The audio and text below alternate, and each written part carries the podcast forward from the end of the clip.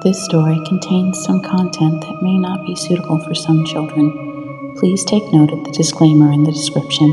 Thank you.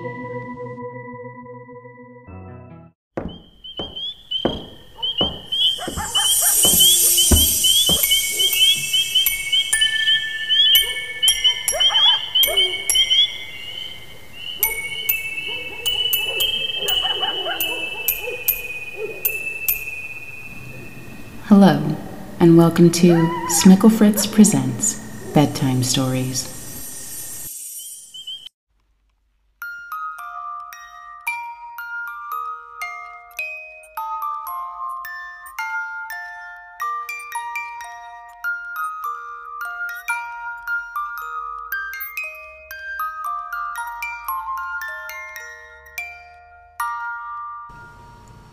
Tonight, we venture into one of the Brothers Grimm's fairy tales The Golden Bird.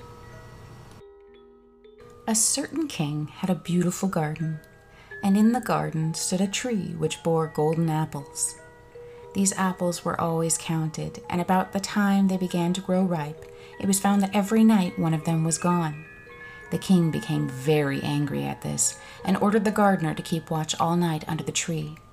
The gardener set his eldest son to watch, but about 12 o'clock he fell asleep.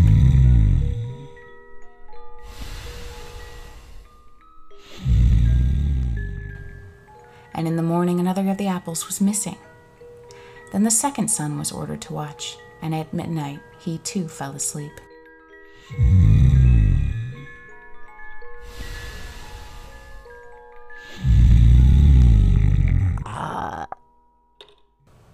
And in the morning, another apple was gone. Then the third son offered to keep watch, but the gardener at first would not let him, for fear some harm should come to him. However, at last he consented, and the young man laid himself under the tree to watch. As the clock struck twelve, he heard a rustling noise in the air, and a bird came flying that was of pure gold. And as it was snapping at one of the apples with its beak, the gardener's son jumped up and shot an arrow at it. But the arrow did the bird no harm, only it dropped a golden feather from its tail, then flew away. The golden feather was brought to the king in the morning, and all the council was called together.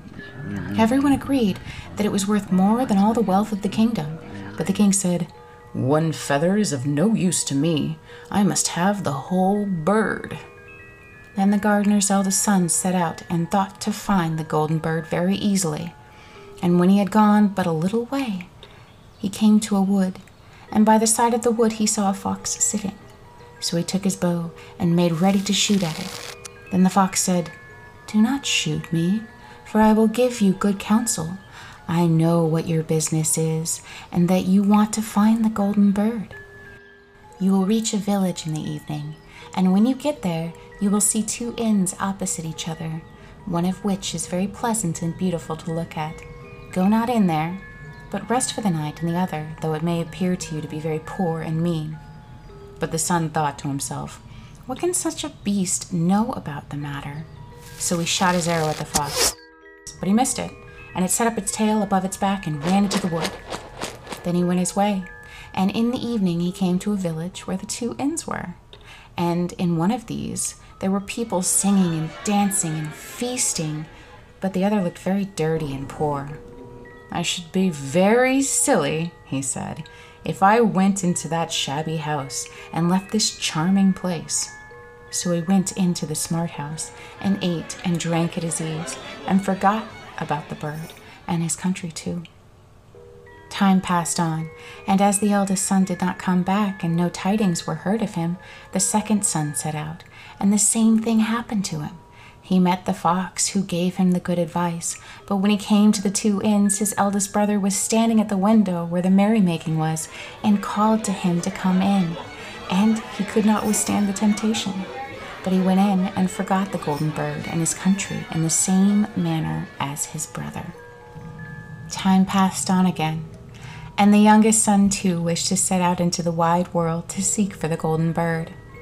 But his father would not listen to it for a long while, for he was very fond of his son and was afraid that some ill luck might happen to him also and prevent his coming back. However, at last it was agreed he should go, for he would not rest at home, and he came back to the wood where he met the fox and heard the same good counsel. But he was thankful to the fox, and did not attempt his life as his brothers had done. So the fox said, Sit upon my tail, and you will travel faster. So he sat down, and the fox began to run, and away they went over the stock and stone so quick that their hair whistled in the wind. When they came to the village, the son followed the fox's counsel, and without looking about him went into the shabby inn and rested there all night at his ease. In the morning the fox came again and met him as he was beginning his journey, and said, Go straight forward till you come to a castle, before which lie a whole troop of soldiers fast asleep and snoring. Take no notice of them, but go into the castle and pass on and on till you come to a room where the golden bird sits in a wooden cage. Close by it stands a beautiful golden cage, but do not try to take the bird out of the shabby cage and put it into the handsome one, otherwise you will repent it. Then the fox stretched out his tail again, and the young man set himself down, and away they went over stock and stone till their hair whistled in the wind. Before the castle gate, all was as the fox had said. So the son went in and found the chamber where the golden bird hung in a wooden cage, and below it stood the golden cage, and the three golden apples that had been lost were lying close by it. Then he thought to himself, it would be a very droll thing to bring away such a fine bird in this shabby cage. So he opened the door and took hold of it and put it into the golden cage. But the bird set up such a loud scream that all the soldiers awoke, and they took him prisoner and carried him before the king. The next morning the court sat to judge him, and when all was heard, sentenced him to die, unless he should bring the king the golden horse which could run as swiftly as the wind if he did this, he was to have the golden bird given to him for his own. So he set out once more on his journey, sighing and in great despair, when all of the sudden his friend the fox met him and said, You see now what has happened on account of your not listening to my counsel. I will still, however, tell you how to find that golden horse if you do as I bide you. You must go straight till you come to the castle where the horse stands in his stall. By his side will lie the groom fast asleep and snoring. Take away the horse quietly, but be sure to put the old leathern saddle upon him, not the golden one that is close by it. Then the son sat down on the fox's tail, and away they went over stock and stone till their hair whistled in the wind. All went right, and the groom lay snoring with his hand upon the golden saddle. But when the son looked at the horse, he thought, what a great pity to put the leathern saddle upon it. Uh, I'll give him the good one, he said. I'm sure he deserves it. As he took up the golden saddle, the groom awoke and cried out so loud that all the guards ran in and took him prisoner, and in the morning he was again brought before the court to be judged and sentenced to die. But it was agreed that if he could bring thither the beautiful princess, he should live, and have the bird and the horse given to him for his own. Then he went his way very sorrowful. But the fox came and said, Why did you not listen to me? If you had, you would have carried away both the bird and the horse. Yet I will once more give you counsel. Go straight on, and in the evening you will arrive at a castle. At twelve o'clock at night, the princess goes to the bathing house. Go up to her and give her a kiss, and she will let you lead her away. But take care you do not suffer her to go and take leave of her father and mother. Then the fox stretched out his tail, and away they went over stock and stone till their hair whistled in the wind. As they came to the castle, all was as the fox had said, and at twelve o'clock the young man met the princess going to the bath and gave her the kiss and she agreed to run away with him, but begged with many tears that he would let her take leave of her father. At first he refused, but she wept still more and more, and fell at his feet, till at last he consented. But the moment she came to her father's house, the guards awoke, and he was taken prisoner again. Then he was brought before the king. And the king said, You shall never have my daughter unless in eight days you dig away the hill that stops the view from my window. Now, this hill was so big that the whole world could not take it away. And when he had worked for seven days and had done very little, the fox came and said, Lie down and go to sleep. I will work for you. And in the morning he awoke, and the hill was gone. So he went merrily to the king, and told him that now that it was removed, he must give him the princess. Then the king was obliged to keep his word. And away went the young man and the princess, and the fox came to him and said, Ah, we'll have all three the princess, the horse, and the bird. Ah, said the young man, that would be a great thing, but how can you contrive it? If you will only listen, said the fox, it can be done.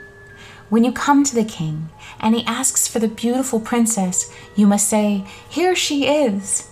And then he will be very joyful, and you will mount the golden horse that they are to give you, and put out your hand to take leave of them. But shake hands with the princess last, then lift her quickly onto the horse behind you, and clap your spurs to his side, and gallop away as far as you can. All went right. And then the fox said, When you come to the castle where the bird is, I will stay with the princess at the door, and you will ride in and speak to the king. And when he sees that it is the right horse, he will bring out the bird. But you must sit still and say that you want to look at it to see whether it is the true golden bird. And when you get it into your hand, right away. This too happened as the fox had said. They carried off the bird, the princess mounted again, and they rode on to the great wood. Then the fox came and said, Pray kill me, and cut off my head and my feet. But the young man refused to do it. So the fox said, I will at any rate give you good counsel. Beware of two things ransom no one from the gallows, and sit down by the side of no river. And then away he went. Well, thought the young man. It is no hard matter to keep that advice. He rode on with the princess till at last he came to the village where he had left his two brothers. And there he heard a great noise and uproar. And when he asked what was the matter, the people said, Two men are going to be hanged. As he came nearer, he saw the two men were his brothers, who had turned robbers. So he said, Cannot in any way they be saved? But the people said, No, unless he would bestow all his money upon the rascals and buy their liberty. Then he did not stay to think about the matter, but paid what was asked, and his brothers were given up and went on with him towards their home. As they came to the wood where the fox first met them, it was so cool and pleasant that the two brothers said, Let us sit down by the side of the river and rest a while to eat and drink. So he said, Yes and forgot the fox's counsel, and sat down on the side of the river. And while he suspected nothing, they came from behind and threw him down the bank, and took the princess, the horse, and the bird, and went home to the king their master, and said, All this have we won by our labor. And then there was great rejoicing. But the horse would not eat, the bird would not sing, and the princess wept. The youngest son fell to the bottom of the riverbed. Luckily, it was nearly dry, but his bones were almost broken, and the bank was so steep that he could find no way to get out. Then the old fox came once more and scolded him for not following his advice. Otherwise, no evil would have befallen him. Yet, said he, I cannot leave you here. So lay hold of my tail and hold fast. Then he pulled him out of the river and said to him as he got up on the bank, Your brothers have set watch to kill you if they find you in the kingdom. So he dressed himself as a poor man and came secretly to the king's court, and was scarcely within the doors when the horse began to eat, the bird began to sing, and the princess left off weeping. Then he went to the king and told him all of his brother's roguery and they were seized and punished, and he had the princess given to him again. And after the king's death, he was heir to his kingdom. A long while after, he went to a walk one day at the wood, and the fox met him, and besought him with tears in his eyes to kill him, and cut off his head and feet. And at last he did so. And in a moment, the fox turned into a man. A man who turned out to be the brother of the princess who disappeared years before.